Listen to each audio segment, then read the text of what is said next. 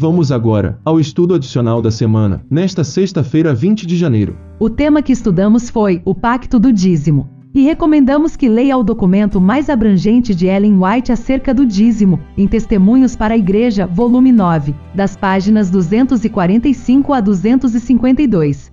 Estude também através do livro Conselhos sobre Mordomia, das páginas 46 a 77, capítulos 12 a 22.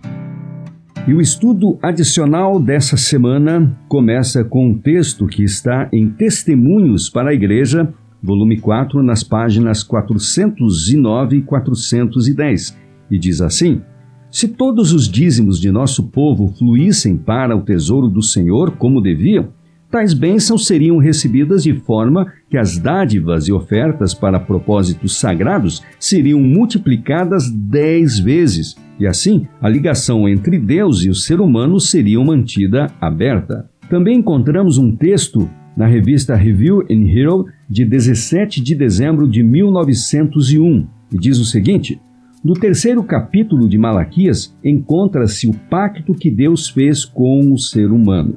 Ali, o Senhor especificou sua parte em dar grandiosas dádivas àqueles que fielmente lhe devolverem os dízimos e as ofertas.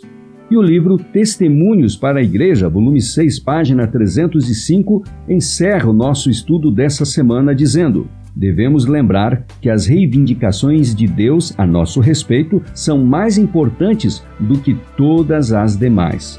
Ele nos dá com abundância e o ajuste que Deus fez com o homem é que a décima parte de todos os bens lhe seja restituída. Samuel, antes de nossos amigos terminarem o estudo, queremos recomendar mais algumas leituras. Leia também Obreiros Evangélicos, páginas 287 e 288. Tema: O efeito do recebimento do Espírito. E por fim, Leia o livro Testemunhos para a Igreja, volume 9, das páginas 192 a 197. Tema: Administração Fiel. Um abraço e um bom sábado para você.